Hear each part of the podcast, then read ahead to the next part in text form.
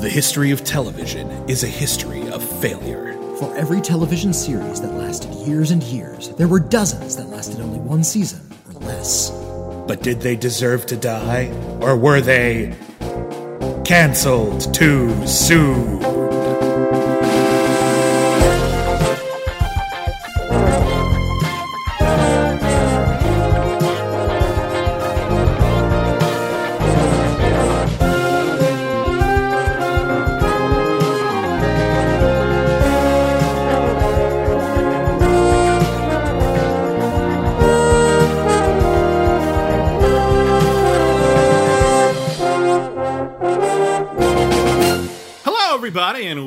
Back to Cancel Too Soon, the podcast where we review television series that lasted only one season or less. My name is Wayne Bibbiani. I'm a film critic for Crave Online and What the Flick and IGN now.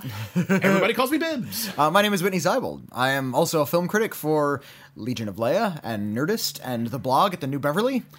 And I'm no longer the co-host of the, the B Movies podcast, From whence we hailed. from whence we hailed previously. Uh, yeah, if you're if you only listen to one of us, or maybe you've been like letting the B Movies podcast back up, our first podcast, the B Movies podcast, we reviewed new movies, interviewed filmmakers, talked about movie news. Uh, that is no more. Uh, that was not our podcast to begin with, Uh, due, and due to you know the usual corporate reshuffling, uh, Yeah. we, we got lost in the shuffle. the, the the website was going in a different direction, and there really wasn't a place for it anymore. We're looking for a new home for our podcast centric uh, film reviews. yes, Um, and we're having some conversations about that. It's too early to announce anything, but that's not why we're here. We're here for Canceled Too Soon, that's right. the podcast where we review television series lasted only one season or less. Uh, and uh, this week, All said in one breath. this week we are doing uh, a, a fun one. We've been promising for a while now that we were going to do more animated shows, um, and you know we only do one of these a week, and it gets kind of like, things kind of pile up, and it's been too long. So this week, Whitney had a suggestion. It's his birthday. I let him have it Thank you. uh, for a failed animated pilot. The last time we did a failed animated pilot, it was Whitney's suggestion for the crash test dummies, no, actually, we since then we did X Men. but that wasn't your suggestion. That wasn't my suggestion. You're right, but it was a failed pilot. My apologies. You're right. Mm. No, it's fine. crash dummies was like no one cared, But no and, one like, cared. We did the Incredible Crash Dummies, Right. and uh, which was uh, I think aired around the same time as this one. Uh, Around there. and it was another one that. Uh, that one I taped and watched Mm. kind of incessantly, and I really loved it at the time. And I think I think it kind of held up, although you didn't like it. Mm-hmm. I didn't care for it. And this is one that I wanted to see and never got to. Ooh, that's fun. And uh, because it failed, it was uh, withheld from me for the longest time.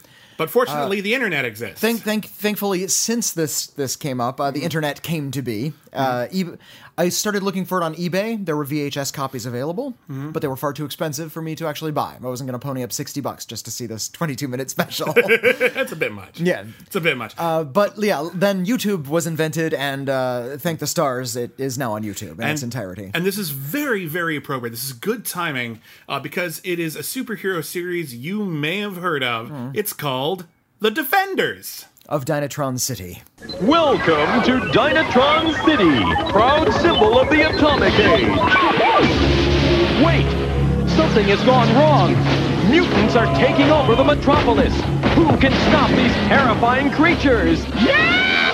Only a new breed of superhero with superpowers I'm can save our world. You lift your head. Glad you mentioned it. Watch The Defenders of Dynatron City, Saturday, February 22nd on Fox. The Defenders of Dynatron City. You're just trying to snag people looking for the defenders. of Dynatron City. Yeah, y- y- you know, you know what SEO is? It's tricking people. It's tricking people who are looking up something else into clicking on what we have. So, if you're listening to our podcast to find out more about the Defenders, of Dynatron City, well, if you're if you're looking for the Defenders of Dynatron City, you're in the right place. Yeah. If you're looking for the Defenders, uh. sorry, but this is fun we, too. we tricked you. but now that you're here, you may as well stay. The Defenders of Dynatron City was a failed animated pilot. It was created in conjunction with a rather well remembered video game from LucasArts. I think was it LucasArts? Mm. It was LucasArts. It was It, it was created by a guy named Gary Winnick, uh, who was one of the designers on Maniac Mansion. and also the Secret Uh. of Monkey Island one and two, and Loom, Mm. and those were like the best adventure games. The, the point and click 'em up adventures. Yeah, like you know, you walk into a room, it's full of stuff, you pick up stuff, you use stuff or other stuff, and it made you laugh harder than any movie that came out that year. And- he was the master of those, or one of them. Anyway. And, and it wasn't like mayhem. You don't get to sort of control the characters walking around. You, a you sort of, you, you put you push a button and the character will walk over to it. Um, Mm-hmm. And but yeah, it was it was more sort of yeah constructing things and figuring out puzzles. But it was all staged in sort of this sitcom cartoony sort of way, at least from LucasArts. Mostly, yeah. yeah, they, they, Lu- they had a good irreverent sense of humor. Yeah, LucasArts also did like Day of the Tentacle and uh, they they were, Fandango the Grim and- Fandango. They were responsible for the Sam and Max uh, video game, Sam and Max hit the road. which is also very appropriate because in addition to uh, Gary Winnick, this show was also developed by well a bunch of people, Hmm. uh, including Howard Rothman and Cynthia Wethman.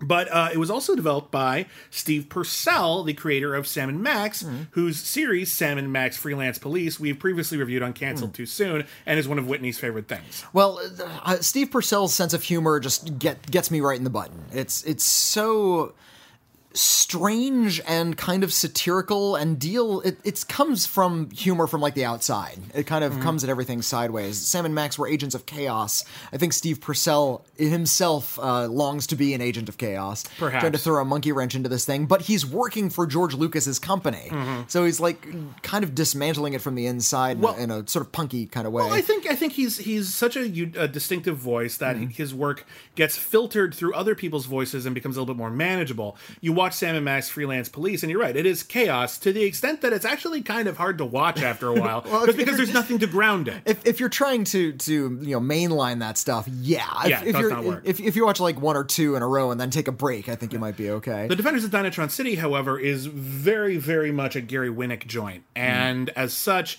it looks on the surface not entirely unlike a traditional superhero show. Uh, it's constructed in some respects not entirely unlike a traditional superhero show, but it's in the nuances and in the humor and in the strange character choices that you see that this is not like other uh, superhero shows at all. And in fact, it's it takes place in kind of a strange universe, and I, I really appreciate that.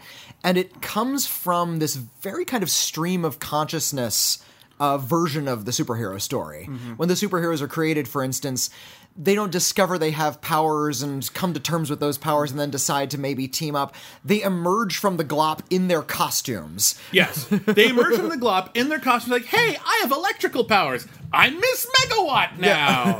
I have a, j- a head that's a rocket. I'm Jet Headstrong." Jet headstrong. I'm watching this scene in the Defenders of Dynatron City, and honestly, I think it's the most interesting part of the show for me because when we think about superheroes, it's a power fantasy. It'd be mm. fun to be a superhero, Yeah. have cool costume and cool powers, but there's a lot of little things you don't necessarily think of. So I actually wanted to play a, a, a little game with you. Okay. As we talk about this important moment in Defenders, of Dynatron City. Uh, I'm going to give you a superpower, mm. and you have three seconds to come up with your superhero name.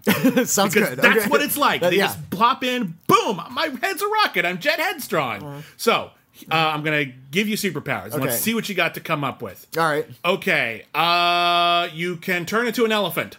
uh Pachydermicus. Ooh, nice.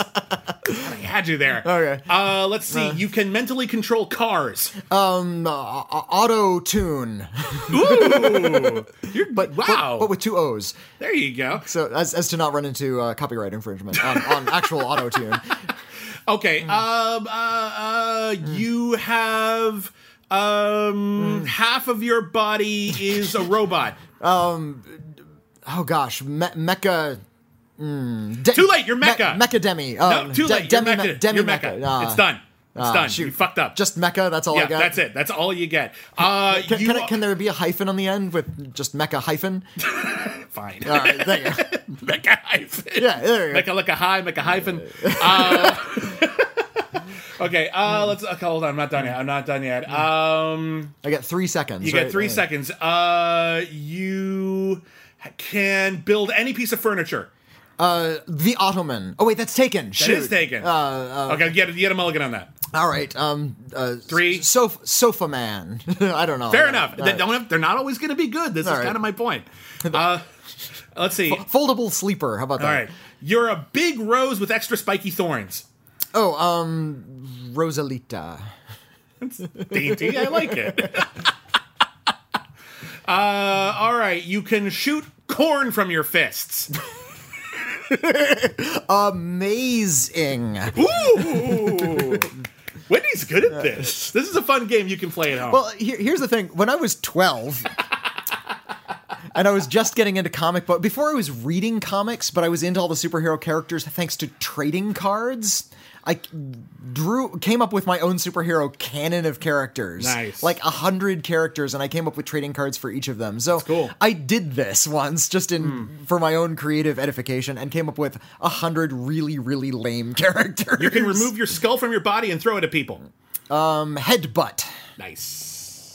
So the Defenders of Dynatron City uh, aired on Fox Kids Saturday morning, February twenty second, nineteen ninety two. 90, uh, which was in advance of the video game, which was already in production. That's right. And Uh, I think the comic book debuted around the same time. Steve Purcell adapted this for a six issue comic series. Yeah. I think it was supposed to be ongoing. It wasn't meant to be a miniseries. Well, I mean, if the show was a hit, it probably would have kept Yeah. going. But this happened a lot. Um, you know, you don't just come up with a Saturday morning cartoon show. You realize, oh, this could be a whole thing. So you come up with a comic book, come up with action figures. Um, s- Has- has some of them are hits, most of them are not. cross-platform saleable. Uh, so it aired right after Tasmania, which means I probably saw it opening opening weekend, and right before Little Shop, which I forgot was a thing. Oh yeah, the animated Little Shop of Horrors. That was series, an based, actual based on the '86 movie specifically. yeah, did that only last one season? We have to look this up. I'm pretty sure it did. It oh, was oh man, it was that that weird time when Rick Moranis was a superstar. Like he was It was a great time. Are you Yeah. talking about? Well, a weird It was time. one season, thirteen episodes. when I say Boom. when I say it was a weird time, it's kind of a pity that it ended so abruptly the way it did. Like Rick Moranis' star just fell, and uh, yeah, he was in Ghostbusters one and two, which were both hits. No matter how you feel Yeah, about uh, Ghostbusters, Honey, 2. I Shrunk the Kids. Honey, I Shrunk the Kids, Little Shop, uh, Strange Brew. If I'm not sure how Yeah. many kids saw that one, it was, a, but it was a uh, hit. People liked that movie. Yeah, Yeah, he, he, was great. He was a, a recognizable dude. He was in Gravedale High, if you remember that TV series. Vaguely? He was the principal of a high school for Universal Monster teenagers. That's a good idea for a show. Yeah, I like that And, but he was he was just he played essentially himself. He was Hmm. Rick Moranis. Animated series. Animated series. Gravedale High. Okay. Uh, so uh, the episode was directed by Chuck Patton, who had a very, very long career. He won an Emmy for directing the HBO animated series Spawn, which actually lasted multiple seasons. Uh, he also directed Captain N and the N Squad, G.I. Joe, Swamp Thing, Double Dragon. Uh, it was written by Bob Forward, which is a great name. Uh, he wrote the uh, Legend of Zelda cartoon on the Super Mario Brothers Super Show. Oh yeah, those gems. Captain Planet, Biker Mice from Mars. A lot of a lot of the crap from the time. but also good stuff. Uh, Transformers Beast Wars has a lot of people who really like that show. Right. X Men Evolution, I saw some of that. That was a good show. And Cops. oh, COPS cops. Yeah, which fighting crime in a future time. What did Cops stand for? Oh, it was um Cyb- Central Organization of Police Specialists. yeah, it was it was an awesome show. Look up the Cops, C O P S, like an acronym. Uh, look that up on YouTube. Just look at the opening credits and look at how cool this show looks. It's was an action oriented show in which all the cops and all the criminals were cyborgs. Well, it took place. It was kind of like uh, I guess Ghost in the Shell in that regard, where just Hmm. people just have cybernetic parts now. Yeah. I always looked at it as a natural evolution of RoboCop. Like 20 years after RoboCop, everyone's got this stuff. Right, right. yeah, th- that was a cool one. It's actually a Um, pretty well written show. I, I re- that was one I dared to revisit and actually holds up pretty well. Nice. Okay, so the uh, the cast of characters. Mm. You have need to you have a superhero team. Got to introduce a lot of superheroes. Mm. Here they are. Jet Headstrong. He's big. He's strong. His mm. head is a jet. It detaches from his body. It just flies around. He can fly by grabbing his head as it flies out of his body. Yeah, it's got, weird. it's got like little handles on his head. Uh, and he, uh, in his previous life, he was a proto cola delivery man. We'll talk about Protocola in a Mm. minute. Uh, Pat, Fra- it was played by Pat Fraley Mm-hmm. from Turbo Teen, Rainbow Brite, TaleSpin. He was Bat-Mite on Batman the Animated Series. He was also Krang and Baxter Stockman in the original Oh, no Teenage. Ninja Turtles. So good career. You, Um, you wouldn't know because he has sort of like a, a broad, sort of southern hick accent in this one. Yeah, he's really. Sometimes you hear like the same voice, and it's like, oh, I know that voice. Yeah. he's really doing something different. Uh, his girlfriend in the show is Buzzsaw Girl, played by Candy Milo, who has a Who's very been in everything? She's been in Can't- everything. yeah. She was Can't- in SWAT Kats, the Radical Squadron, which was one of my favorites. She was Dexter in Dexter's Lab for a while, but Oh, was she she? wasn't the only. There were. Oh, I guess I guess because Christine Cavanaugh passed away. So Yes, there there have been a few. Uh, but she's great, and she plays every line of dialogue like Jessica Rabbit is about to orgasm. yeah, yeah. Like it's really weird because she keeps talking about beating people up, but you But she's, know like, she's about to by orgasm. yeah, yeah, yeah. it's really weird. Um, Ms. Megawatt, who Hmm. has electricity powers. Oh, Buzzsaw Girl has a buzzsaw instead of feet.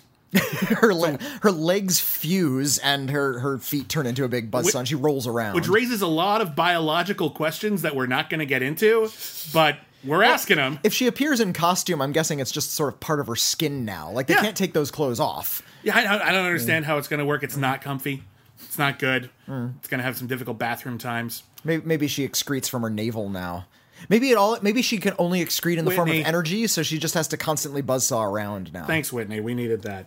Ms. Megawatt is played by Whoopi Goldberg, whom you know from being Whoopi Goldberg because she's Whoopi Goldberg. Whom you know from the movie Fatal Beauty. This was around the time when she actually won an Oscar for Ghost. Like it was like right around that And time. well, and, and the, she God, big she- deal. She chose like, a of lot of, fame. really strange projects, and she Yeah. she was already on Star Trek, uh, so she was on, working constantly as Mm-hmm. sort of this recurring role. I'm guessing when when Guinan appeared in an episode, uh, my guess was always Whoopi Goldberg caught up and said, "Hey, you shooting this week?" I said, "Sure, we'll write something real quick." She was a big get for that show. It was kind of weird. Like she was like it's just be like I don't know. I'm trying to think of what's on the air right now. Just hmm. like every once in a while on CSI, Brad Pitt shows up for no reason. Like he's a big Yeah, yeah. actor. Like everyone hmm. knew Whoopi Goldberg. And Star- everyone still does. She's great. Star Trek was a popular show, but it wasn't really a prestige show. You know, it they wasn't didn't have something big yeah. guest stars in air quotes. You know, hmm. they were just like good character actors on those. Like o- occasionally, you might have like a fan, like Kevin or not Kevin and Bean. Um, uh, Mark and Brian, the, the the DJs showed up in, as aliens. Because they they, were fans. Yeah, I didn't know that. There was, you remember the episode with like the two like they looked like fish. They had like gigantic round eyes on either side of their head. oh, that, but that broke the Star Trek rule where you're not allowed to Oh, you mess know with what? the eyes. Oh, you know what? Sorry, mistake. Revoke my Trekkie card. They were the ones who skulked around in the UV light in the episode where Geordi turns into like a UV alien, like an invisible alien. Oh, That was Mark and Brian. That's fun. Uh, rounding out the team, we've got Toolbox, who was a toolbox until he mutated into a superhero. And oh, he's a he's a robot, but yeah, Yeah, uh, he, but yeah, he, he was a box of tools. we'll talk about that. He's played by David Coburn, who was Captain Planet, and in a bit of casting that will always make me laugh. He was in the animated series New Kids on the Block, which we will review someday. if I have to bust my ass tracking it down for years, I will find oh it. golly, you know what? I now regret not getting that VHS at the Goodwill six years ago. Oh, you idiot! I should have bought it. It was fifty cents. So, uh, David Coburn played Donnie Wahlberg in the New Kids on the Block animated series. That will always be funny to me. Who were you? I was Donnie Wahlberg in an animated. Only show. it wasn't Donnie Wahlberg. He was just Donnie. I think. I think they were just their first names He's- when they were in the New he's Kids. credited as Donnie Wahlberg in the animated Oh, series. well, all right. Uh, monkey Kid is the team leader. He was not a kid who turned into a monkey. He was a monkey who became part kid. Uh, he's played by Brian Mitchell from Trapper John MD. He played Danny in New Kids on the Block, uh, and he was also Trevor on Fresh Prince of Bel Who, Air. who brought over whom? I wonder. yeah, and then the here's the there's a couple of cool bits of casting. There's Adam Ed, the floating head, who's played by Tim Curry, who of course you know from Earth Two. Uh, the announcer is Gary Owens, who was the announcer in from- everything. He, uh, maybe most visibly Saturday Night Live, but yeah, he's he, Well, and Garfield or and not, or not not Saturday Night Live. Um, Laugh-In. He was Laugh-In. the announcer for Laugh-In. uh, Garfield and Friends. He was Space Ghost originally. He, he had a Yeah. great career. But then the villain is Dr. Mayhem, and Dr. Mayhem was played by Charlie Adler, who was Buster Bunny on Tiny Toons. Hmm. Yeah, he was Eric Raymond and Jem in the Holograms. he was every pretty much every character on Cow and Chicken, Yeah. except except for I Am Weasel. He was Mr. Big Head on Rocko's Modern Life, Hmm. but Charlie Adler replaced another actor. And that actor was strangely enough Christopher Walken. You had Christopher Walken Like as the bad guy on your show, and you replaced him? It's it's a little well. I mean, it's entirely possible that Christopher Walken maybe only signed on for a pilot, and they if they were picked up, they wouldn't be able to get him, so they'd have to replace him anyway. Why did you hire him in the first place then? I don't know. well, it's it's like on the Tick. They actually originally had Mickey Dolenz doing the voice of Arthur, but uh, I guess Mickey Dolenz only signed on for one season or he didn't want to do it. So when they came back for a second season, they got Rob Paulsen. But that happens all the time. Why Yeah. is that? Here's my here's my theory. and I think this is probably a little bit more likely. They cast Christopher Walken. They recorded Christopher Walken, but then they had a major rewrite, or they needed some to do something else, and they couldn't get him back. Like So, he was yeah. Busy, so And- they had to recast it entirely. So you either cast Kevin Pollak, who is probably too expensive, who can do a perfect. Hmm. you could afford Walken. Christopher Walken, but you already paid for Christopher Walken, Yeah. so you get so, Charlie. So you get Charlie Adler, who you know is a hardworking voice actor. He's been in every cartoon you've ever seen, and uh, I Charlie Adler's fun. He's a great voice actor. He can play a maniac really well. Yeah. But it's I wish I could have heard Christopher Walken's performance. It would have been great. Uh, s- okay, let's so it- talk about the episode. Okay, so it takes place in uh, Dynatron City, which I believe might be uh, living in the 1950s. In this alternate universe where there's no electricity, everything's powered by atomic energy, and everything glows with a radioactive glow. And uh, the most popular cola is Proto Cola, and it's we see in a, a prologue that Proto Cola mutates its drinkers. Yeah, and there's you a lot- drink it, and then you get like So we- extra arms, or your head is an eyeball. Yeah, and so- this is a selling point. Yeah, they, th so this is clearly a world where sort of the corporate world has run amok, and atomic energy is everywhere because it's cheap, even though it's really, really, really dangerous. So this weird- mutation and radiation are just kind of in the background of everything. It's this weird hybrid because it's told in this sort of Troy McClure kind of "Welcome to Dynatron City, where everything is atomic powered," it's- it's- and it's it's selling you on atomic energy, but we're consciously aware of all of the potential Hazards. hazards, downsides, you know, side effects of atomic of energy. atomic energy. But that's considered a selling point here. Everything is super positive Oh. on atomic energy. Um, and so there's a bit of irony there, and that's kind of fun. But what happens is But when when we see outside, like there's this opening, uh, really bad CGI establishing shot of Dynatron City, but as soon as we leave the city, it's a wasteland. Everything is just barren and disgusting. Mm-hmm. it's this it, it, it's like we're part of this propaganda machine like this Uh-huh. is actually like this show exists to sell you on how everything's fine everything's Mm-hmm. fine now nothing's nothing's wrong yes everyone else is dead but So we're it's- cool It's propaganda satire. Uh, the, the entire series propaganda satire. Dynatron City was created and designed by Dr. Mayhem, which probably should have clued the people who built Dynatron City into there might be a problem. and he's got a big head and evil eyes. Yeah. And he made a robot, but he can't get it to work. Well, he made a robot, but then a monkey d- uh, dropped mutagen on it, and now it's some kind of different robot, and that pisses him off. uh, Dr. Mayhem is trying to conquer Dynatron City for reasons. No, he's because he's Irandian. Oh, He created the city, and he believes it should be his. Well, okay, I guess that's I guess that's fair. um, he created the city, believes it should be his. His mm-hmm. first plan was to scare everyone out of the city mm. with the the Coca Cola that mutates you, mm. which I'm not sure was ever a good plan because just don't drink that soda. Yeah, he didn't yeah. expect it to be a huge hit, but he he So people just sort of embraced this weird mute. Like the Yeah. the propaganda machine was stronger than the villain. there you go basically so that's that's what's going on there the plot kicks in when our heroes uh show up uh brett aka jet headstrong has just delivered the last batch of protocola and The- he oh, wants his money The design of all of the trucks and all the buildings, everything is very Art Deco, which makes me believe this is an alternate version of the 1950s. Oh, I'm sure it is. I'm sure it is. Um, so uh, they run into they they go to the building. Uh, they run into their friend uh, Mary Middlefield, who will eventually become Ms. Megawatt.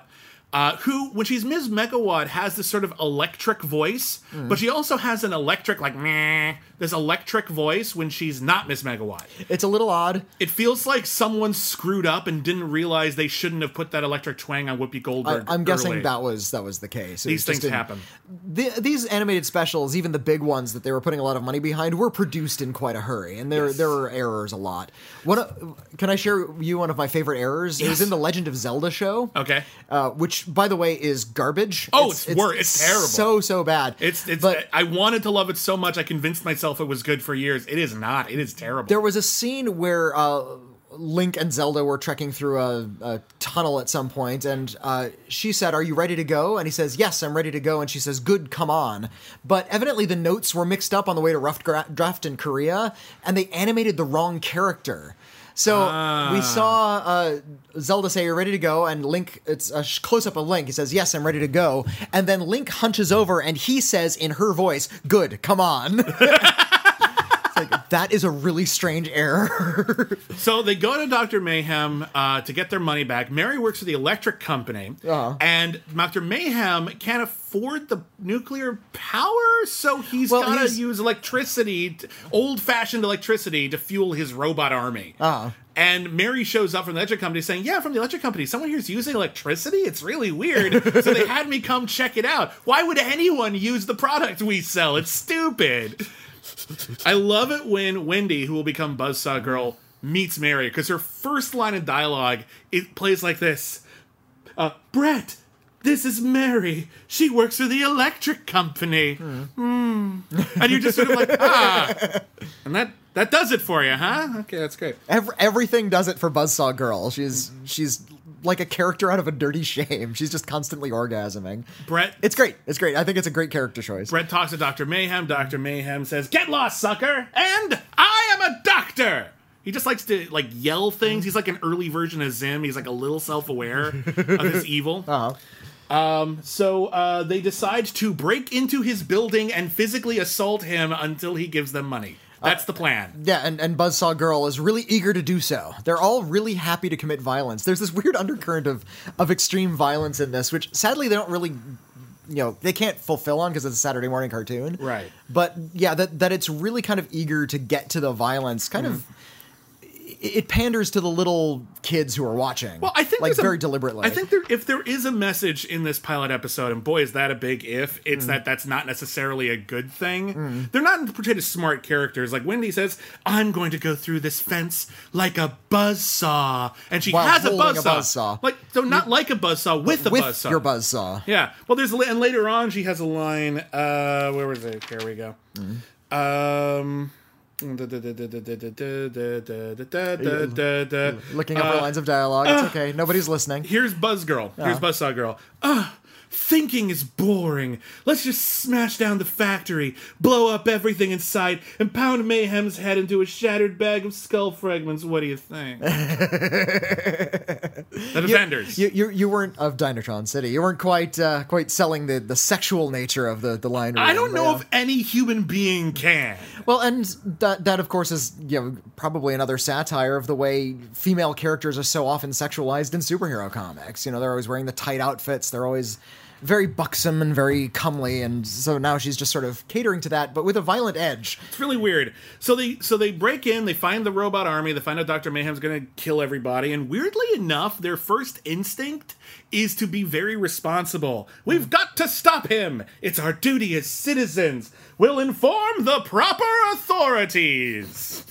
Which sounds more like a the tick joke Yeah, than anything else. Um Dr. Mayhem finds them, throws them in a big vat, and uh, Monkey Kid, who is Dr. Mayhem's monkey kid, Doctor That's his backstory. Doctor Mayhem made a, made a monkey, and uh, the joke about that is, oh, hey, he took a monkey and made him more intelligent, like a man. And the monkey says, I think he kind of downgraded me and made me more like a human. Yeah. that's kind of cute. They're all tied up in this big vat. They're chained down. Even the, even a toolbox is chained chained down. Buzzsaw Girl's like, they even chained up my toolbox. Well, just pick up a tool. it's like the hammer in Freaked. You know, it has That a whole what I thought. backstory. If you haven't seen Freaked, Freaked is one of the funniest movies ever made. oh yes, it is. It is about a a asshole teen icon played by Alex Winter, hmm. aka uh, Bill from Bill Bill, from and Bill and Ted. Ted, Uh, and who, he who is wrote wrote and directed this as well. at like a genius, and he goes down to a weird It's a thir- third world country called Santa Flan, Yes. where he drives off the road and finds a freak show run Yeah. by Randy Quaid. And Randy Quaid turns him into a mutant, just like he has turned everyone else into a mutant.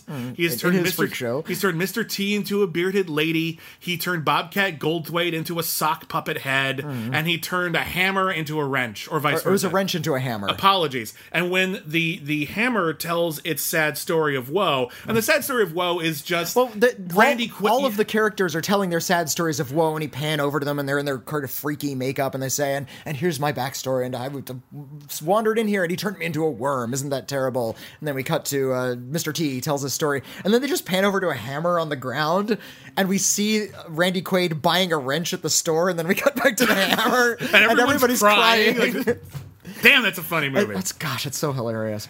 So the monkey escapes. He's going to rescue everybody, but he slips on a banana peel. Not his own banana peel. That would have been stereotyping. It's actually Dr. Mayhem's banana peel. Mm-hmm. And he accidentally floods the vat with proto cola several minutes after they've drowned.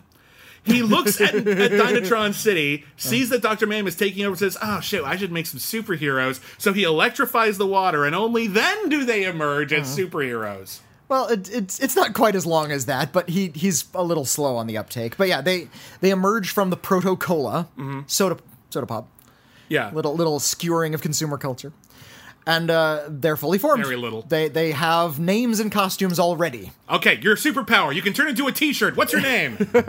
T man, Nice. How about just the killer T? no, you already got it. T-Man. you had three seconds. T-Man. That's the rule. You got three seconds. Oh, no, that was within three seconds. Nah. I changed all your my mind. all your Or- or fingers I are thumbtacks. um, Too late. You have no name. Thumbscrew. Ah, crap. okay. Great. You're made of glass. Mr. Glass. Taken. Oh, it's taken. Uh, Shatterer. Ooh. Just the shat, shat just shatter. shatter. Yeah. That actually sounds kind of badass. I like it. Cherube. You have Shatterer. five times as many teeth as a normal human being and can bite through anybody. bite mark. Ooh. Yeah, I, I can do this all day. Yes, you can. and none of them will be good ideas. No, they will So yeah, they, they emerge fully formed. They they have names already, and Oh, they forgot the dog. They have a dog Oh, named and they- Radium Dog. then they have a dog who can blow name. things up with his mind, which I'm not sure I want a, a power I want a dog to have. Radium Dog also has like a gigantic floating atom above his head, which can like separate from his body and fly around and cause mayhem. and uh, the toolbox is now a super robot with a hammer for a head Mm. who can turn his arms into stuff he invents. Yeah. And it's called Toolbox. And he announces it very demonstratively every time he does. This looks like a job for my unbreakable lasso arm. so, meanwhile, Dr. Mayhem has conquered Dynatron City very quickly and effectively, to his credit. And the Mm. Yeah, marches in with his electric robot army, and they they pretty much just take over. Everybody freaks out. When I started band, I wanted to be William Bibbiani and his electric robot army. I think it's pretty good. The defenders of Dynatron City show up, and uh, Brett Headstrong yells, Better order a padded seat for your throne, Mayhem, because we're about to turn your rule into drool, which I don't get. I, I don't understand that either. I thought maybe they were get- like going with a padded cell joke, but it doesn't really mm-hmm. follow. or, or is, is there a toilet thing going there might on be there? some sort of toilet thing. It's probably not. It's not really a toilet padded toilet, No. though. Who has a padded toilet Some people have padded toilets. for their tushy? Yeah, haven't you ever sat on a padded toilet seat? It's really disturbing. Yeah, I don't. I, I, I don't want to clean that. That sounds terrible. Uh, so they so they fight all the robots and they get to have fun and blow up a bunch of robots. Toolbox gets to yell things like, "This calls for my patented robot reprogramming dance inducer," which makes all the robots dance with each other. Yep. He like shoots a laser at them and they all dance. Why would you make The, an the, army? ani- the animation on all of this, by the way, is actually pretty good for Saturday morning. It's We- okay. We, we want it's like it's it's a little bit above Bucky O'Hare in the Toad Wars. Um, yeah, yeah. It, it's not great though. It's never great, but it's perfectly it's never serviceable and, for the era. and because of the uh, the era it was made the actors weren't all in the same room they didn't record like that yet uh, certain shows like when the cartoon network launched started recording all of the actors in the same room which meant the banter was a lot quicker and Yeah. this one is really the voice editing is really awkwardly edited together so the scenes don't necessarily play out in a really natural way It feels which i think adds to kind of the fun artificiality of the entire premise of the show but it, it might sound weird to modern no, audiences it, it sounds super weird. It sounds like you're watching like an Ed Wood movie almost, just in Hmm. terms of everyone's delivering their lines, but basically whenever they feel like it, however they feel like it. Yeah, they're they're not playing out the scene. They're just like they probably it sounds like they weren't made privy to the other dialogue in the scene, and Yeah. they weren't listening to the other dialogue in the scene. like Whoopi Goldberg is actually playing it relatively straight, Hmm. whereas uh, all, all the actors who played every other character are really overdoing it. well, I mean, they're animation actors; they're they're Right. used to doing big voices. Well, Whoopi Goldberg is a comedian. She could have played big if they wanted her to. It's like they told her, "No, you're Whoopi Goldberg. Tone it down." play Whoopi, Gold, Whoop- Yeah. Whoopi Goldberg. Um, and they make short work of the robot army. Uh, Dr. Mayhem goes to lick his wounds. Uh, Monkey Kid is a little bit upset that they didn't have a plan going in. Yeah, that's his whole mm. thing. He wants to have plans. They just want to mm. beat stuff up. Yeah. Dr. Mayhem discovers that the thing that he thought was broken, this giant robot head, mm. actually, he just forgot to turn it on. There's an on switch and he forgot it. Yeah, so it turns on. It's played by Tim Curry, and it has the power to shoot things and turn them into things. Uh, it has sort of like a mutation laser. It can f- shoot an inanimate object and turn it into a living thing. So it's like the Allspark from the first Transformers movie. Just shoot a Mountain Dew machine, and it becomes a killer Mountain Dew machine. yeah, pretty Yeah. much. Um, Mayhem turns the tide and actually like stops the defenders of Dynatron City. Puts them in cages. He knows how to defeat them because it's kind of easy to defeat the people with these kinds of powers. They're not great powers. It's like, oh, look, I'm, I'm a buzzsaw girl. I can zip around on a buzzsaw. What if I put a clamp on your buzzsaw? Oh, crap, a boot. My one weakness. Uh, what, I, like, can I'm shoot, I can shoot my head off of my body. What if I put your your head in a net? Well, then I'm useless. yeah, pretty much. Uh, so they're all I- captured. I, I do love how it highlights what lame heroes they kind of are. They're super lame heroes. They really, really are. But that's that's half the fun. That- that- that- no, that's that's the selling point. Uh, so after shouting down Monkey Kid because all they wanted to do was punch things and now they're gonna die, they start begging Monkey Kid to come up with a plan. Just please, Monkey Kid, please tell us your plan. and uh, they escape. They do a little bit of teamwork. This was a thing that happened in almost every superhero show I've ever seen, And, which and, is and movie too. And comics where it's basically or both the Fantastic Four live action movies mm-hmm. from Fox. Ended this way. Oh, we're we're when we're separate, we're okay, but when we work together, We're even better. We're good at stuff. And I'm just like, yeah, that was trite when the Defenders of Dynatron City did it. I'm not impressed by your version, Josh Well, pe- people liked it when the Avengers did it, but there you go. It wasn't. Qu- there was a little bit more going on in that one, at the very least. Not was, much Not more. much, but it wasn't it's- basically just. It's, it's deep on a first grade level. That the movie. characters had to overcome personal shit as well. okay. It wasn't just oh, and our powers go well together. Like it was a little bit more. right. But yeah, it's still functionally it's basically the same deal. I'll, I'll give you that. I just think it's handled more deftly. um, they work together. Hmm. They fight the robots, and then at the end, uh, when everything's done good, they decide to make Monkey Kid their leader. Yep. Uh, and Whoopi Goldberg gets to say the immortal line, Hey, let's make the Defenders of Dynatron City a permanent team with a headquarters and cool vehicles and official Dakota rings and fan clubs and everything. And Brett Headstrong says, Now that's my kind of sellout. Uh huh. And uh, Dr. Mayhem So- is fine. That's it, the end. And and well, and, and indeed, at the very end, he he escapes with the robot head, and the robot head like shoots some fish. I think in the Uh, last scene. a or- rat and a bug. They're in the sewers That's right, making yes. monsters out of the sewers. and they're, they're making monsters, so he'll be back. yeah. Well, he won't actually because that was the end of the Defenders of Dynatron yeah, City. wasn't Uh, picked up for series. Who's to say why? It's it's a lot more lively than a lot of the stuff at the time. It does fall in line with sort of the uh, snarky self awareness that was going on in the early '90s. there was a lot of stuff kind of like this that mm. was doing okay. Maybe it mm. wasn't quite genuine enough for a superhero show. Maybe kids wanted more action mm. from their superhero show. Like even like yeah, the Teenage Ninja Turtles were pretty deft, but they took the fighting Yeah, kind of But seriously. then this a- was all irreverent all the time, and maybe that was too years, much. A few years later, we had stuff like The Tick and Earthworm Jim and Freakazoid that Mm-hmm. was doing that with superheroes. So maybe this was just uh, like two or three years ahead of its time. but to say? who remember Uh-huh. Earthworm Jim was not a huge success as a cartoon, and even Freakazoid was can't. I think it lasted more than one season. It lasted was two canceled. seasons, It's still yeah. pretty small for a, for what Yeah, we same with same with The Tick. That was two years. Yeah, exactly. These were not hit shows. They were beloved shows, and people liked them. I guess they're cult shows more than anything. They're- kids- I love them. kids have a thing, and I, I'm not going to say kids didn't get these shows because I loved the Tick at the time. A lot of people did, um, but I think kids key into sincerity. Very directly in a way that adults don't. And I think it's easier for adults to enjoy like a Saturday morning cartoon show if there's an irreverence to it. And I think it's easier for a kid to appreciate a cartoon show that is 100% serious about its stupid bullshit. Yeah, Than it yeah. is for an adult to. And I think Defenders of Dynatron City might have been taking too much piss out of the thing that kids genuinely liked Yeah. right Well, now and didn't want to see I- subverted. I, I might have told this story on the uh, on the podcast before, so I apologize if I'm repeating myself. But uh, I worked at a Blockbuster Video, and I got to talk to uh, one of the makers of. Um, I, I think it was it was uh, Earthworm Jim. yeah. and uh, they said that. Oh no, it was Freakazoid. Excuse me. It was Okay. one of the makers of Freakazoid. I think they were wearing like a Freakazoid jacket. It's like, hey, I love that show. Yeah, too bad it was canceled. And it, it was a. This happened a lot with a lot of uh, Saturday morning cartoons. It was being made by people who were just kind of having fun and trying to key into just sort of success from previous shows. In the case of Freakazoid, they were writing the coattails of stuff like Tiny Toons and Animaniacs into sort of this new extreme that they were experimenting with. And they said that it was a big, big hit with college kids. Yeah. Like college kids were getting up early and watching this, but college kids aren't watching the ads on a Saturday morning cartoon and running out and buying, you know, Cap'n Crunch and Transformers toys. Yeah. They're going out and buying weed and ramen.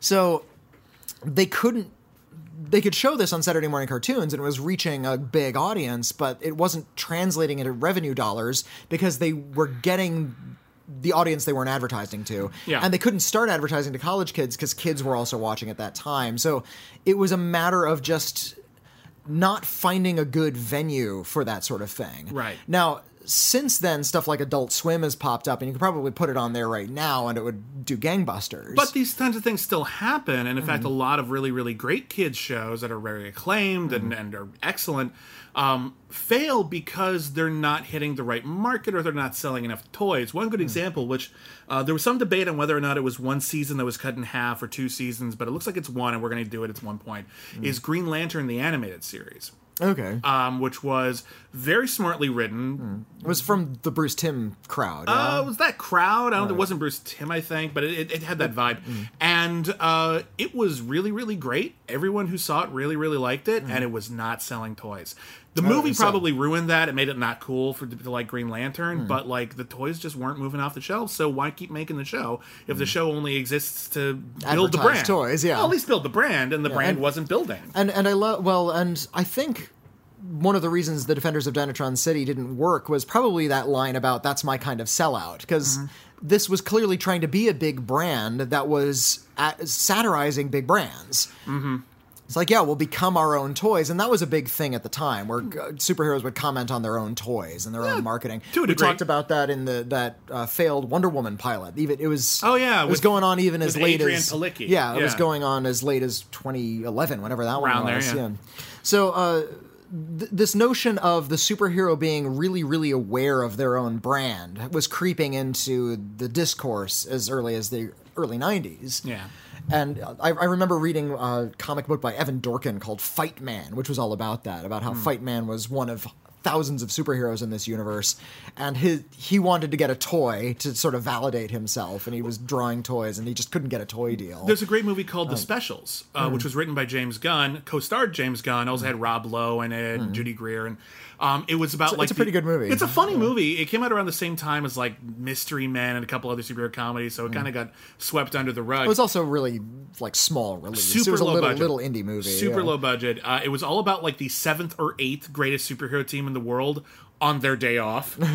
and the big thing that's happening them, to them is this tonight they're finally going to get their own action figures. Hmm. And for superheroes in this movie, that's like winning an Oscar. That's the highest award you can get. Basically, is you get your own action figures, and they're all super excited, and they're going to go to this thing. But there's infighting. People are going to leave the team and join another super team. People are falling in and out of love. It's really funny. It's a funny, funny film, but it's it, a bigly. It's largely a commentary uh, uh, about that. Well, and, and that's also something that was in Mystery Men. Uh, Captain Amazing had all of the endorsements. He had those logos all over his, his costume. Yeah. He's like, "What happened to your Pepsi endorsement? I, I hadn't heard that." And he was like, "This is a problem. I've lost my Pepsi endorsement. I can't be a superhero anymore." It's funny. Mystery it's- Men played that for a joke, mm. and then the Fantastic Four sequel mm. played that totally straight when Johnny Storm had all that stuff on his suit, and it was Yeah. just product placement mm. to the extent that even the Fantastic Car had like a Dodge logo on it, and you're just like, fuck off, fuck. Fuck all the way Well, off. and, and here's the weird thing: superheroes began when they got s- taken seriously and were taken over by gigantic corporate entities like Disney. Yeah. and they're being put out completely earnestly with all of these, you know, sort of big products in it. No, nobody minds anymore. It's like people were longing for something that we were railing against in the 1990s. Hmm. It's like we don't want the superheroes to sell out and just be toys and just these, Well- these sort of plastic products. Now they are, and we don't mind. Well, We've we- bought into that whole thing. there was this fantasy Little- that superheroes would like- have dignity and be hmm. above that, and now hmm. we realize that they would be celebrities and they would not be above that. Hmm. And Batman would have a bad credit card. Batman and Robin was ahead of his time. Well, and I'm not just talking about in the movies. I'm talking about in real life. People are getting upset that their demographic isn't being catered to by the gigantic corporate monolith. It's like I, I, I, I uh, was on the uh, Legion of Leia podcast, and there was this whole movement that Jenna Bush started. Uh, hashtag Where's Rey? Because the character of Rey was left out of uh, certain Star Wars tie-in products, like the Star Wars Monopoly board. Yeah. You want to be exploited by the machine now? You can't just sort of make your own. You can't just get. That's a cynical you- way of looking at it. Absolutely, it is. But I think there's And also you want you want to be represented in the media, and so if all of You the want to be represented in the representations don't ignore you, then that that But uh, sucks. how how is Star Wars Monopoly representation? It's not. It's just a tie-in product. Fuck Star Wars Monopoly. Who cares? uh, when here's the thing: kids play with toys. yeah. Kids play with Monopoly. Kids Mm-hmm. play with action figures. And if all of the action figures are of white dudes, Yeah. or in the case of uh, Force Awakens, admittedly a black dude, but no women, even though the protagonist of the film is a woman, Mm. that's bullshit. That would be like if you made a Spider-Man movie and there are all these action figures, just but there was no Spider-Man. Just don't that's buy. what it is. Here's the here's the answer. Don't buy any Star Wars toys. Get different toys. I agree with you, don't buy licensed merchandise. The That's children- that's that's this horrible thing that they've exploited you on, and you're okay toys, with it. Yeah. children's toys, and children's media, but especially children's toys, are very divided amongst perceived gender lines, in which there are girls' Absolute- toy yeah, sections at the are. toy store, and there are boys' toys, mm-hmm. and the imp- the idea, which I don't think is true, and I don't think it's ever been true, is that you don't want to have any girl stuff mm.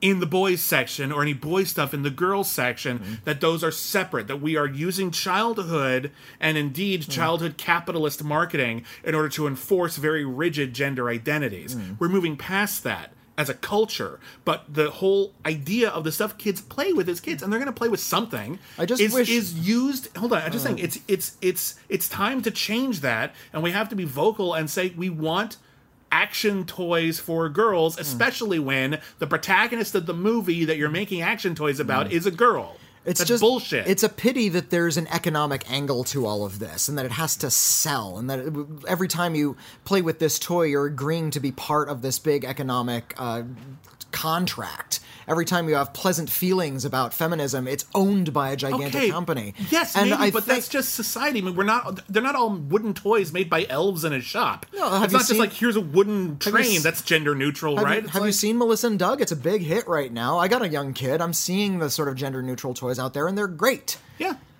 And it doesn't Okay. and it doesn't all have to be owned by Disney and you don't have to get Star Wars toys to enjoy the movie or be inspired by the character. Absolutely the toy not. is something else outside of that and we don't need to start tying in our identity to the stuff we buy that the corporation's putting out. I- man. I agree with that, and I think we spend way too much time like assigning. This is one of the reasons why when you criticize something like Star Wars or the DC Extended Universe movies, people don't just go, "Oh, I disagree with that" and move mm. on. They get offended is because they've tied their identity in to the art they consume, the characters that they like, and the representation of those characters across multiple different platforms matters to them. Yeah, but so I think there's more to it than would that. say, I think you're uh, being a little obtuse. I'm, I'm not being obtuse. I'm just being. I'm just railing against something that a lot of people have just really just sort of naturally accepted now, Uh-huh. and I'm railing against something that was happening during my childhood, Mm-hmm. uh, the, the- when sort of the corporations took over entertainment, Mm-hmm. and you couldn't just have a show. You had to have a show and a toy and a video game and you know t-shirts and underwears. It all had to be this gigantic media blitz to ensure that this thing is always in your eyes. And that started with stuff like Masters of the Universe and Transformers and the stuff I grew up with. Sure. And it made for bad art and it made for this sort of erosion of creativity. Where we're focusing more on how bankable something is and how easily it can be ported over, Okay. and seriously limiting what you can do gonna- with the art. I'm going to stop you right Mm-hmm. there because I saw cartoons before this Reaganomics era in which Mm-hmm. cartoons were used to sell toys. Those cartoons sucked too. You're right. That was also shit. okay, we've always pandered to children. Yeah, and, and, I just- that is a bigger problem I than anything else. I'm not comfortable because I'm a child of the 90s and have that kind of grungy apathy just part, sort of written as part of my soul. Uh, I'm not comfortable with that corporatization. And I liked in the early 1990s when we were starting to recognize what was going on and it was making its way into the entertainment. I think The Simpsons had a lot to do with that. It was an animated sitcom and, you know, cartoons, stuff for kids stuff you know the the means by which we sell things to children is now being a kind of cynical and sh- sort of showing the warts of the American sitcom and this is kind of a dysfunctional family and the, the dad is dis disaffectual and is ineffectual and Yeah. the mom is just sort of this wilting flower and the kid is a troublemaker now um and I think And we the smart started kid is being ignored. yeah, and the smart kid is middle child is just nobody listens to the smart child. Yeah. and the baby's just a baby. Well, yeah. So uh, uh, when when that sort of can of worms was cracked open with The Simpsons, all of a sudden we could use our entertainment to kind of address the way animation had previously been used. And I feel like we've kind of come full circle. We're back to where the 80s were, and we're using the cartoons now to sell brands and franchises rather than using that medium to analyze and undo what the what they are in themselves. Everything was kind of a parody of itself, and I appreciated that. And I think- and I think the Defenders of Dynatron City, especially with that one line, "That's my kind of sellout," is it, it's kind of underneath all of that because it's kind of silly in stream of consciousness and taking the piss from the superhero. I think tropes of the time I'm, in I'm going to say two things. Uh, One, I think you're selling short a lot of animated shows that are out today that are doing all of Mm-hmm. this stuff and that maybe you're not aware of or watching. Stuff like Star and the Forces of Evil Mm-hmm. or Steven Universe, which do indeed have tie-in products, but are very aware of their place in this firmament and how they are subverting the uh, the, the Okay. medium. I think there's better, there's better stuff out there than you're giving credit. Two, you would totally buy Defenders of Dynatron City toys if they made them. maybe, but not today. But as as you know, as a fourteen year old, yeah, I might Yeah, have. yeah, okay. I'm just saying, But it would have been cool. But I would have bought them ironically. fuck you, 1990s. Ev- Everything was ironic in the '90s, and I grew up during that era, so it's Mm. what I'm comfortable with. So when I when I see something like Tiny Toon Adventures, where they're reading the script for their own show on camera, Mm-hmm. it's like, oh, this this makes total sense now. We're going to do something a little different. Normally, Hmm. uh, we look at what would happen if the show lasted 100 episodes. Hmm. Uh, that's our speculation. That's what we would like to have seen, what we, or maybe cynically, what we assumed we would see. Hmm. In the case of Defenders of Dynatron City, I want to suggest something a little different. Hmm. Uh, the first hundred episodes are going to be pretty straightforward superhero comedy stuff. I Hmm. want you to tell me what Oh. would happen after hundred episodes when they start panicking, the brand starts losing steam, and they start making radical changes to the show in Hmm. Order to keep it fresh. Uh, well, they'd have to sort of fall back on the usual, like usual drama, and they'd have to start like giving big changes to characters. They'd have to change their outfits. They'd have to change their backstories. They'd have to give something serious, which does not fit this universe at all. Like Jet Headstrong's mom dies in front of him. And he begins to call into See- doubt whether or not he's going to be a superhero. See, I don't buy that at all. I think where the I think the route they would have gone is, you know, the problem with these heroes are is that they're not little kids. Little kids only like watching stuff about little kids, even though all the popular kid stuff disproves that. Uh, so what we're gonna do is we're gonna give them kid sidekicks who probably live at an orphanage. And they look up to them, and they solve all the crimes without the defenders of Dynatron City to show kid power, kid power, I think kid power. if- Raise if your this- fists, kid power. kid because kids rule. Um, I'm guessing that had this gone beyond pilot, it still would not have gone 100 episodes. So even though I think it was canceled too soon, it still would still be canceled too soon, even if it had lasted. Because it, I think something like Freakazoid, like in the second season, they would have started getting mandates from the studio, from Fox, Yeah. and they're like, you got to do a, a little bit straighter. But they still would have, like, they're still married to this weird concept. Yeah. So they would have had to introduce something like, and here's the monster maker, and we have to fight the monster that comes out of it every week. So it's a little bit more, you can wrap your head around it a little bit better. Well, we've all heard the And- tales about like what happened to like the Ghostbusters, the real Ghostbusters, and Mm. how after a couple of successful seasons, the network's like, "Oh shit! Well, we'd better. If this was successful, not- we'd better control it." well, it's not, it wasn't as successful successful as they liked, and they were No, no, it was. That's the thing. It was more successful than they ever anticipated. And Oh, now it's becoming this thing that people are looking at the network and judging it by. Mm. So now we better make sure that we pull the reins in. Mm. And they started making absurd changes, like Janine's glasses. They were pointy. They Oh. were like triangle glasses and there are actually internal documents you can read that was just like kids are afraid of sharp objects make them circles All Janine right, is too interesting a character. She's got to be their mom. No one can ever say anything bad about Slimer ever hmm. again. They've got to just love Slimer, and Slimer's got to be in every episode and save the day. Hmm. Winston has got to be the driver of the car. Oh god. These are actual notes. Winston has to drive. Winston is now the we're- driver. because we're racist. Basically, oh, like it makes yeah, no yeah. sense. We, So these that- weird studio notes would filter into any popular show So by and would season- usually kill them. By like at the beginning of season two of the Defenders of Dynatron City, Yeah. That's when they would have made those changes. But Like, I would like- as, as early as that, like episode fourteen was when those those changes would have started. It would have changed looks. The voice cast would have left. It would have changed voices a little bit. Yeah.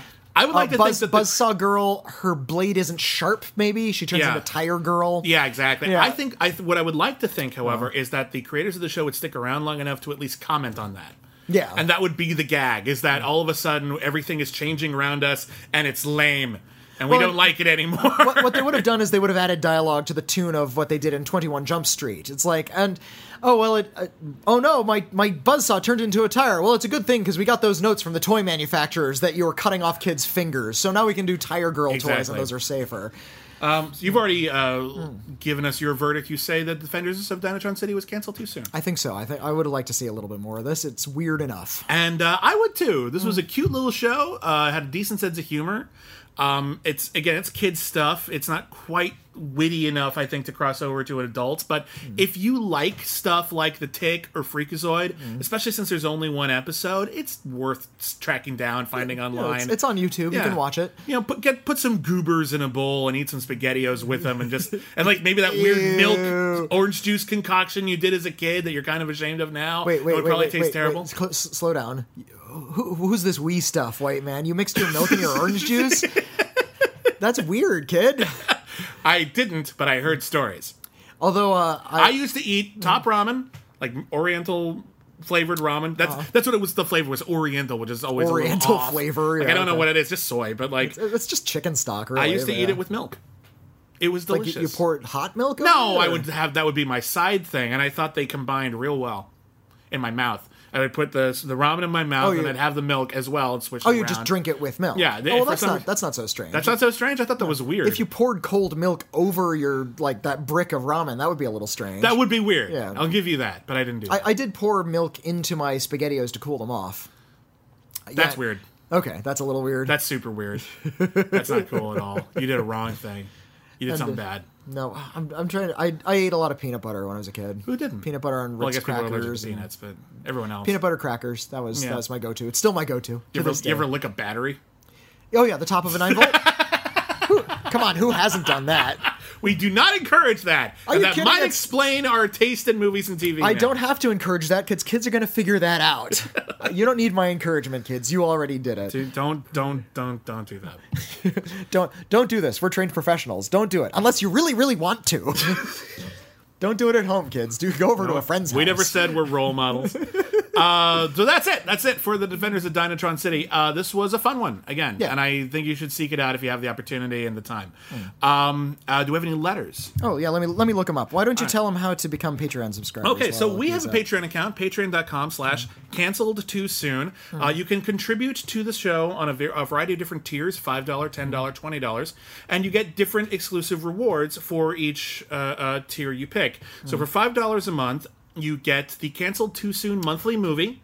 In which we review TV movies, TV specials, other sort of one off television events that don't quite fit the mold of our show, but are spiritual cousins. uh, you also get to help us pick future episodes of the show. Every month, one episode of the show is curated by Patreon subscribers. We give you a couple of options, and then you all vote. Uh, this this month in August, we are doing UPN Day. all of the options uh, were shows that were canceled too soon on UPN, which was indeed most shows on UPN. Uh, and uh, your options were Game Over, which was an animated sitcom about video game characters who live together, Haunted, which starred Matthew Fox from Lost as a private detective who could see ghosts. Although at the time it was Matthew Fox from Party of Five. Touche. Uh, there was Legend, which was like Brisco County Jr., but with Richard Dean Anderson and John de Lancie from Q. Mm. It was a steampunk western. Uh, and then lastly, there was Nowhere Man, which was basically the fugitive crossed with the prisoner. Yeah. Um, very probably the UPN's most celebrated show. It did not win. Game Over won. And we're going to be reviewing that later this month. But before that, we're going to be doing You Don't Know Jack, which was a very short-lived television series based off of a popular computer game. And it's also going to be our very first game show. We, Yeah. we haven't done any game shows yet, and uh, this is going to be it. Uh, it was hosted by Troy Stevens, who was played by Paul Reubens. and it, it was meant to be.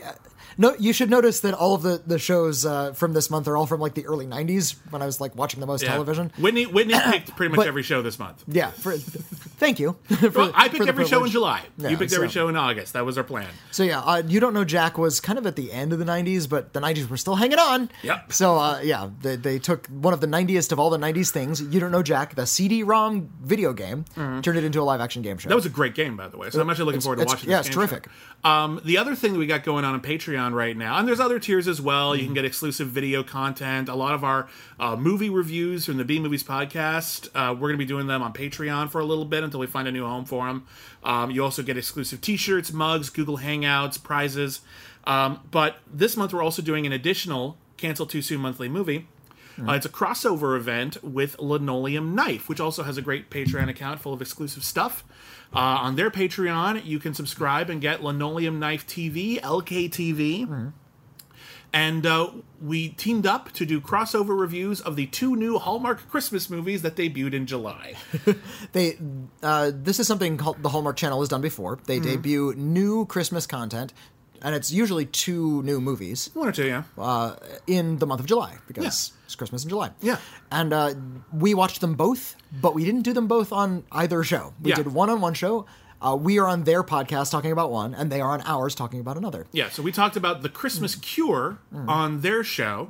On Linoleum Uh, Knife. And uh, we're talking about Home for Christmas Day on our show, the Cancel Too Soon Monthly Movie. If you want to listen to both, you got to subscribe to both, but you can also just listen to one. And then maybe if you haven't heard Linoleum Knife before, uh, you'll appreciate how awesome Dave and Alonzo are, and you'll want to at least check out their weekly podcast, uh, which is for free, much like Cancel Too Soon's regular podcast is and always will be free. Um, and it's great. If you want to check that out. What letters do we Uh, have? Here's a letter from R. Clay Johnson. Uh, who is the host of Two Seasons or Less, if you recall. Oh, that's right. It's Hi. a podcast similar to ours. Yeah. Uh, he says, First of all, I just want to say thank you for mentioning my podcast, Two Seasons or Less, the last time I wrote in. I found it oddly exhilarating to hear it mentioned on your podcast, although we don't we won't reach nearly as many ears. I return the favor as I was actually recording that night. Oh, well, thank you. Thank you. Uh, you know what? Who cares how big the audience is? We're, Well- we're all part of this this network, this community of podcasters. yeah. Well, we'd And, like uh, to reach a big audience. well, of course we would, but I'm just happy that he mentioned us. and, It you is know, nice. that, that we're, we're we can cross pollinate no matter how big the audience is. We, Very true. We're we're fans of you and you're fans of us, and that's fine. Thank you. Um, I just listened to the Battlestar Galactica episode, and I'm really glad you guys reviewed it. I tried watching the series myself a few years ago after watching the reboot. However, as you mentioned, the standalone episodes were rather tedious, and I never, never ended up finishing it. Uh, there are a couple of things I wanted to point out from your discussion. Bibbs, you were correct. Uh, Ray Bolger was originally cast as the Tin Man, and Buddy Ebsen as the original Scarecrow. Bolger was upset by what he viewed as being miscast, and the studio eventually switched the roles, leading to Ebsen's difficulties with the Tin Man makeup and eventually leaving the picture. Not a piece of uh, trivia I knew. I just knew Buddy Ebsen was the original Tin Man. Yeah. Before they hired uh, Jack Haley. Uh, the other thing I wanted to mention is you made allu- uh, allusions to your, the connection with Quantum Leap. I was surprised you didn't mention the fact that Dean Stockwell from Quantum Leap eventually went on to play a character in the Battlestar reboot. You're absolutely right. I forgot about that. That's all I'm going to say about it, as Whitney has not watched the Battlestar reboot and should. I saw the original movie. I saw like the, the three hour pilot, but I didn't want didn't didn't interest me enough to end up watching the series. You should give it another try sometime. It really it, it, it holds up. It gets really good, and Mm. unlike the original Battlestar, there aren't there aren't any filler episodes. It's actually like Yeah. pretty pretty intense, really good. They're done in one episodes, but they don't feel like filler. Mm. Okay, they don't yeah. feel like they don't need to be there. Okay. yeah. Right. Uh, I have to say, I was really excited when I heard you were going to be reviewing The Flash 1990, as that's a show I remember watching and loving as a kid. In fact, it was my Halloween costume that year. uh, I'm planning to review it eventually on my own show, so I'll be interested to hear your take on it. Finally, I have a lot of suggestions for potential shows for you. But one that I just heard about that could be interesting if you can track it out is Days Like These. It was the UK attempt at a remake of That 70s Show, Oh, but only yeah. lasted 13 episodes Yeah, and only about 10 of them aired. From what I can tell, the existing episodes were literally just British versions of existing scripts, which could either be really interesting or really boring. I'm so used to the US doing UK shows that to see it from the other side would be really interesting. Thanks, guys. Enjoying the show. That's fun. Hmm. Check that out. Yeah, we're gonna do the Flash. We're actually gonna do a Justice League month Hmm. in November because a film called Justice League is coming out, and we'll do a whole bunch of DC superhero shows. It'll be a lot of fun. Uh, here's a letter from Michael H. Okay. Uh, and it's this one's on Terror Vision. ah, one of our favorite episodes. Terror Vision was great. Uh, great to talk about. I'm going to say it's a great show. Well, it's short enough you can burn through it in less than an hour and a Yeah. half. Yeah. Uh, uh, to Will and Whitney, as a fan of this podcast episode, when it was released, I decided to go through the entirety of Terror Vision. I admitted I enjoyed the podcast episode more than the series at the moment, but that's only because I've watched some of the strange shot on video films you guys. Uh, you've talked about on uh, episodes, films like The Burning Moon, ah, yes. uh, films which could go further on into the bizarre and unintentional, something that's strange to see how weird Terrorvision is in itself. The show itself is definitely one of those oddities from a period before I was born that only exist because of the video technology and the need for product for the period, and there are definitely moments, the Closet Monster episode to the terrible video toaster effects, which were fun, very much uh, an argument, even if they had no artistic merit, that this type of material is still worthy of reprisal for the head trips and strange ghostly memories they might have induced on unsuspecting youths back in the 80s when it abruptly appeared on television one late night. If, any, if anything, the phrase in the year 1980X, people were beating on each other with video toasters, needs to be on a t shirt like Dracula's Space Hole.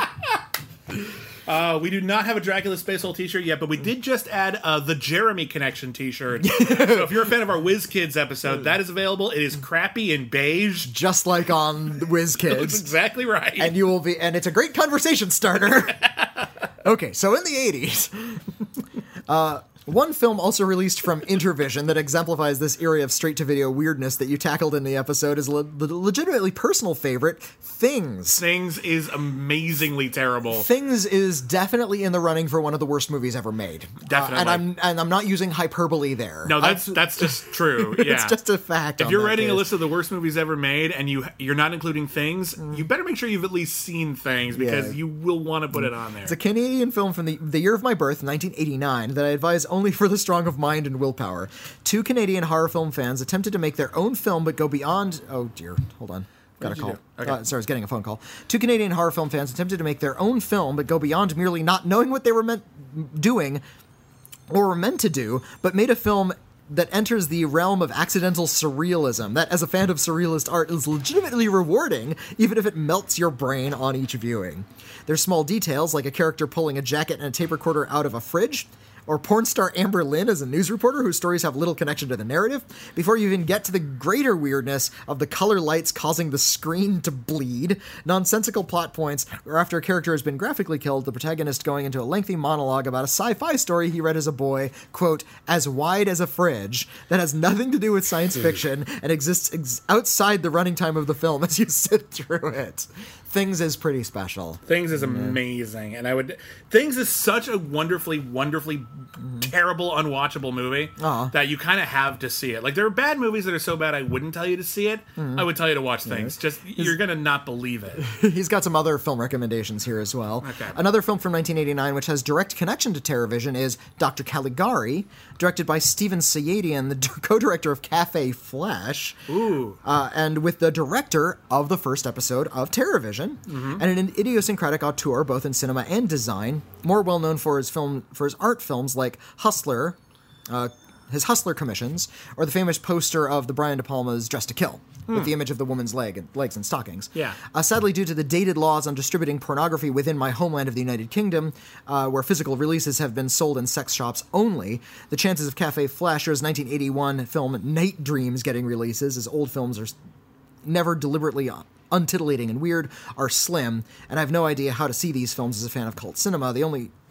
the only chance being okay? a long shot sorry these are long complicated sentences the only chance being a long co- shot being if someone uh, of incredible importance managed to bend our film classifiers arms about their potential potential artistic merit so you have to have like a celebrity fighting for these Yeah. films to make it to uh, the uk thankfully i've seen dr caligari a non-pornographic work uh, and a sequel to the lengthy german film uh, one that is just as distinct and mind blowing, even when viewed in less than perfect form, from its idiosyncratic dialogue, deliberately artificial and colorful sets, transgressive sexuality, and a memorable role from the late Fox Fox Harris, who is most well known to scienti- as the scientist in Repo Man, Fun.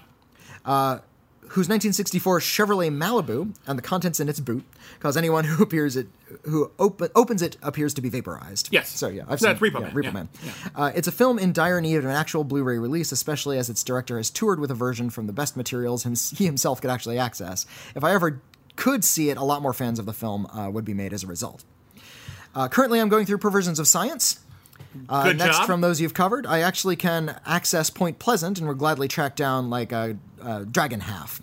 I hope to give pe feedback on Perversions of Science in another email, though so far it's a nice fix of ghoulish anthology stories, especially from Tales from the Crypt. Uh, never had a UK DVD release. I did not know that. I didn't know that either. That's too bad. That's a pity. Yeah. Uh, we have The Twilight Zone, The Outer Limits, and even Night Gallery, all of which I got to, but uh, have never Tales from the Crypt. And even the original pulp comics in volumes are ridiculously priced or out of print and absurdly more overpriced, making viewing a spin off refresh- a refreshing experience, even if it's extremely 90s and it's obsessed with showing female nudity just because it was shown on cable TV. Not something to complain about, but understandably puerile and likely to ha- put people off the show alongside its host, a female robot whose puns can't even qualify as innuendo, but purely soft core, and whose dated appearance is so dated actually appeals to my interest with obsolete computer effects from before the 2000s that they are so fake they never f- they feel kind of deliberately abstract now. I also intend to get around to Manimal. I inexplicably Tales from the Crypt has never had a UK DVD or Blu-ray release, but Animal has. Manimal. Man- Manimal, excuse me, That's- Manimal has. That's why. Manimal, you can get Manimal. Manimal wasn't successful. Tales from the Crypt was. It's absurd. I feel you should see it at least once, as it is mandatory viewing for everyone to do so before they die, even if it's dreadful. That's Manimal. Yes. Uh, from a British fan of the show, Michael H. Thank you, Michael. Thank you. Let's do one more, right. particularly if it's short. Have we got? Uh, this one is from Douglas. okay. Uh, Douglas says uh, the title is "Let the Final Annihilation of the Life Form Known as Man Begin." Good. Uh, dear Bibbs and Whitney, your Battlestar episode is probably your most interesting so far, and thank thank the hand of God for placing the astute Scott Mantz in front of your microphones to clear up several cough mistakes the, usual, the usually knowledgeable regular hope hosts make. We don't make mistakes; we're infallible. Uh, I agree that Boxey had. Brock, Boxey and his Daggit are horrible. Yes. And getting rid of them was wise. Yes. But remember when Wesley Crusher, who was at least as bad, and wouldn't go away for several seasons of the next generation? Yeah, I remember him. He wasn't as bad. No, he wasn't as bad as Boxey and Daggit. No. He might have been bad, but he wasn't as bad. No, bad. I mean, he sucked, but like, he wasn't that bad.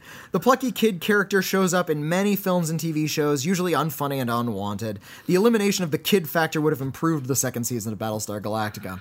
I remember the most excruciatingly bad moment as being the dancing robots, though making Maren Jensen's character fade away was another largely inexplicable mistake. She was Yeah. fine as the Galactica's Uhura, nice to look at to boot. Also, the physics of the flying Vipers through a vacuum was way off. They constantly fired their thrusters to move forward, which makes no sense unless they're accelerating, leaving aside the fact that you've heard them moving in an airless vacuum. Well, that's. It's, yeah. that's that's that's uh, something in space that shows that I'm always willing to forgive when you hear the noise of the things in space. Otherwise, you're watching a silent scene. I mean, you can. Uh, unless you're doing something that's like really realistic, like Apollo 13, and you just play like loud Mm-hmm. music and you actually don't hear anything, or you hear voices from inside, that's okay. What they tried to do in something like um, I think they did this in the But- Battlestar Galactica reboot was they tried to uh, like what you would hear inside the cockpit. Yeah. In the cockpit, there would be some noise, but it'd be kind of muffled Yeah. and muted, and just sort of be like what the noise your ship is making. So there was a little noise, and I thought that was a decent compromise. And, and to be fair, Battlestar Galactica was ripping off Star Wars whole, wholesale, and that's And Star Wars didn't give no in craps either. Yeah, Yeah. th- there's no science in Star Wars; they're just in space. Yeah. Uh, d- but on the plus side, I think that The Living Legend was their finest moment, both for the contrast between the styles of Adama and Cain, but also for the fact that it played out as a replay of the Battlestar, uh, the Battle of Midway. yeah. Uh, two colonial carriers versus three Cylon based stars, plus the planet Gamoray paralleling four Japanese fleet carriers versus three US ones. Uh, the bit about the Cylon raiders chasing the colonial fleet, then the Pegasus, then defending the planet, de- then defending the planet, echoes the Japanese aircraft being sent to bomb Midway. Yep. Then looking for the American carriers, then landing, then getting caught on the deck with cans of gasoline and bombs when the U.S. dive bomb- Yeah. bombers are attacked. yeah. Cain's aggressive tactics at first seem dangerous, but not so much when they cause Baltar to flip flop his fighters back and forth. I'd put this in my top 20 sci fi episodes of all time, assuming I didn't fill it up with Star Trek, The X Files, and the new Battlestar Galactica. Uh, also, you guys, not so much Steve, uh, downplayed the mytho. Steve? You mean Scott, I think. Scott. Yeah. Uh, also, you guys, not so much Scott, downplayed the mythological elements of the show. Yes, there were Egyptian trappings, but there's also a lot of Mormon theology in the show. Yeah. We ended up talking a bit about that. I think. Uh, did we? I don't Uh, think. uh, uh, I think Scott mentioned it. Oh, okay. Yeah. Maybe not as much as we should have. Okay, yeah, I, I, I'm not really intimately familiar with the Mormon theology.